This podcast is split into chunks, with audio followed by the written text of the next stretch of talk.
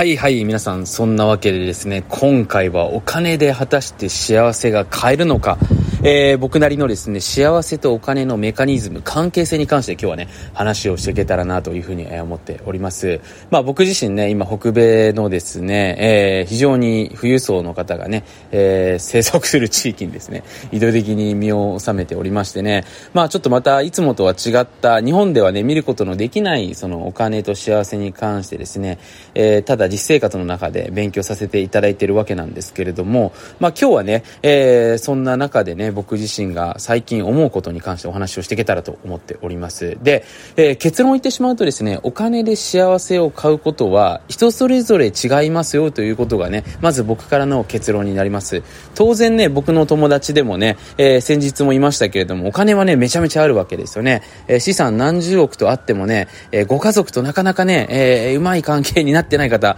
えー、お子さんからね、やっぱりその、評価を得てないような方っていうのもいるわけですよね。で、そういった方ってね、こう SNS SNS とか、こうね、メディアで見るとすごくかっこよく見えるわけなんですけれども、いざね、家族の前に立つとですね、あんまりかっこよくなかったりするわけですよね。だその方もね、多分その24時間の中でね、仕事してる時は多分アイデンティティはね、すごく自分らしく感じれると思うんですけれども、ご家族の前だとね、すごくその自分のポジションっていうものがね、悩ましい部分だったりするわけなんですよね。だそういった意味でね、ご家族関係がしっかりとしてね、ないと、要はアイデンティティの問題ですからね、えー、ないとですね、なかなかやっぱ幸せだとは言えないわけですよね。えー、それとは別にね、例えば投資関係やられてる方でね、特にその、まあ、社会とかに関わりを持ってない方、まあ、要は感謝が入ってこないわけですよね。要は投資によってね、お金を増やしていく、まあ、それ、トレーダーって言われてる人たちですね、はですね、非常にね、まあ、お金、金銭的な部分では苦労しないかもしれないんですけど、人から感謝されるっていうことがね、自分の人生に登場してないわけなんですね。だからそういった方の顔を見てるとですね、笑顔がやっぱり少ないんですよね。だから、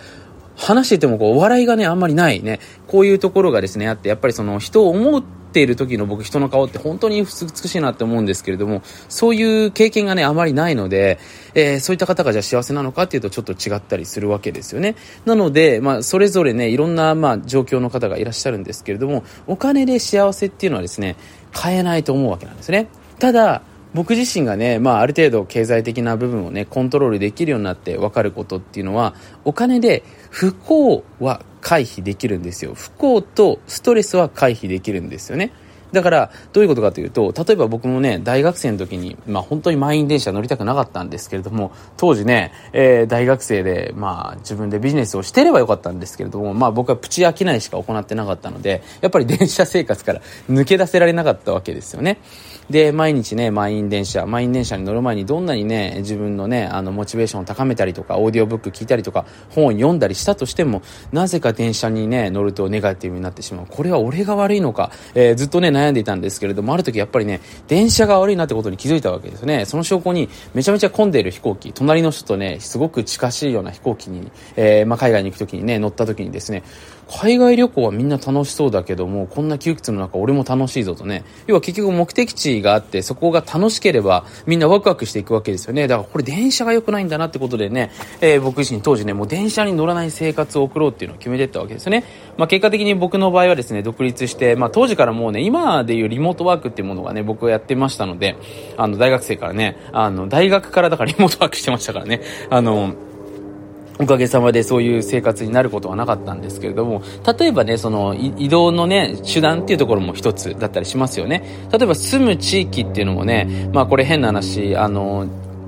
ある程度のリスクっていうものをね、えー、分かることによって、えー、自分でね、要は、例えばこの地域は災害が起きやすいとかね、日本もね、震災のリスクとかいろいろあると思いますけれども、そういった部分をね、あらかじめ今の時代ってちょっと調べれば分かることじゃないですか。で、その中で、えー、お金を使って、えー、そうじゃない場所に行くことっていうのもできるわけですよね。だからここ最近ね、その海外に、あの、移住する方、まあ日本でも増えてるんですけれども、その先進国の富裕層の方っていうのは、どちらかというとね、その税金のためっていうよりも、そのリスク対策として、要はその嫌なこととかストレスとか、そういう危険から回避する意味で、えー、お金をで買ってるわけなんですね。まあお金で買うもの何かっていうと、ビザだったりとか、まあ現地での不動産とかですよね。まあそういう風にしてね、考えていただけるとわかると思うんですけど、その不幸っていうのは、ある程度ね、共通して、万人共通して、あの、起きるものっていうのもあると思うんですね。もちろんね、人生なんでね、自分で起こしていくもの、まあ、その量子力学的に自分の波動とか過去撒いた種でね、自分のエネルギーによって起こしているものもあるわけです。ですよ。当然ながらね、やっぱり世の中、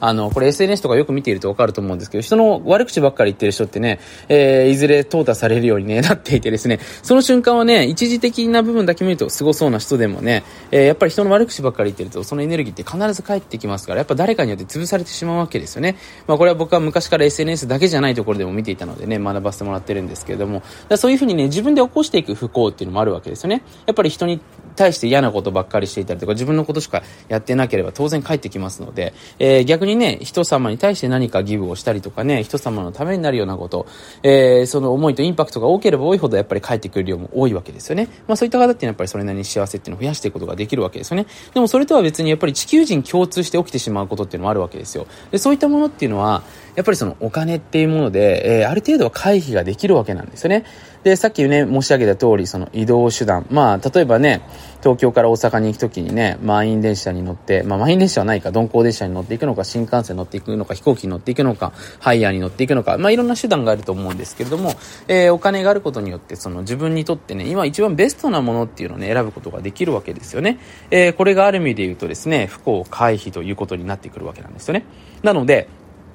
僕自身はね、やっぱりそのお金をじゃあもう稼いだ方がいいんですかって言われたらもちろんね、稼いだ方がいいと思います。じゃあそのレベルはいくらぐらいなんですかっていうとですね、えー、目指せですね、年収2000万ですね、年収2000万から3000万レベルっていうのをね、えー、お勧めしております。で、これね、聞く人にとっては、川本さんそれちょっとね、非現実すぎですよって言うと思うんですけども、僕ね、24の時に撮ってましたから、えー、これ聞いてくださってる方もできると思うんですよ。で、川本さんはね、川本さんだからできたんじゃないですかっていう方もいると思うんですいや、そんなことなくてですね、僕自身当時ね、あの、大学も途中で中退しておりますし、当時のね、僕っていうのは本当にね、何も才能がなかったわけなんですね。今でこそね、多少なりとも本が出ていたりとかね、その、まあ、テド X っていうね、えー、国際的名誉的なイベントでね、お話しさせていただいたりとかね、それなりになんかこう、人に言った時にね、わ、この人なんかいいねって思えるようなものあるんですけど、当時全くありませんでしたからね、えー、そんな中でね、僕自身もできたっていうところもありますけれども、これ結局ね、見る視点なんですよね、お金っていうのは。どういうことかっていうと、多くの人がね、えー、見るもの、例えばね、目の前にアップルがあった時に、リンゴだっていう風にして認識する人もいればね、えー、これは果物でね、えー、これは物でもありつつ、このリンゴの種をうまく使うことによって、もしかしたらリンゴの木をね、えー、作って何かそこで新しいことができるかもしれないっていうね、そのリンゴっていうもののちょっと見方を変えるだけで、また別のリンゴになったりするわけなんですよね。で、これお金とかビジネスも全て同じで、普通の人がね、例えばソーシャルメディアとかツイッターはこういう風に使うんですよとかね、えー、まあ、例えば今一般的にこれはこういう風にお金を稼ぎするものなんですっていう風に認識されているものありますよね。そうじゃない角度から見るとですですね、結構お金儲けの種ってあったりするわけなんですよ。で、それをちょっと行っちゃうだけで、今の時代っていうのは年収数千万まではね、そんなに難しくないんですよね。もちろんね、億単位になってくるとね、やっぱりそれなりにチームだったりとか、しっかりしたビジネスモデルっていうのが必要になってくるんですけども、今の時代ね、えー、ちょっとした、あのー、発言だったりとかで、まあ、コンセプト、面白さっていうもの、えー、だけでね、SNS っていうもの、えー、非常に多くの人たちにリーチできるもの、便利なものたくさんありますから、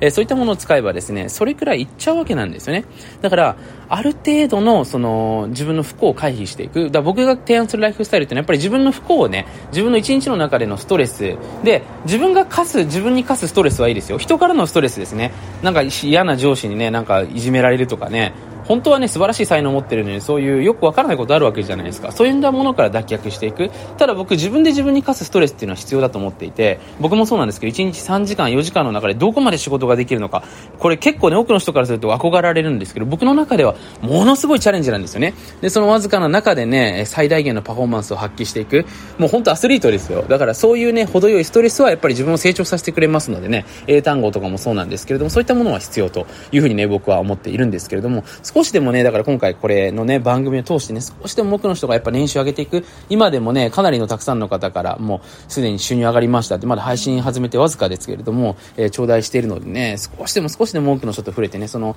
収入が取れることが別に普通だっていうね、えー、そんな感覚をぜひね、身につけてほしいわけですよね。で、その後なんですよ。大事なんですよ。その後。その後ね、どういうふうに世の中に貢献していくのか。で、そこの一部をマネタイズしていくのかっていうところをですね、やっぱり、あの、やっていくとですね、非常に濃い人生手に入りますので、ぜひね、そういうライフスタイルを、まあ、今回ね、あの、この番組を通してね、皆さんと一緒に共有していけたらなというふうに思っておりますので、ぜひこの番組を定期購読してみてください。そんなわけで今回もどうもありがとうございます。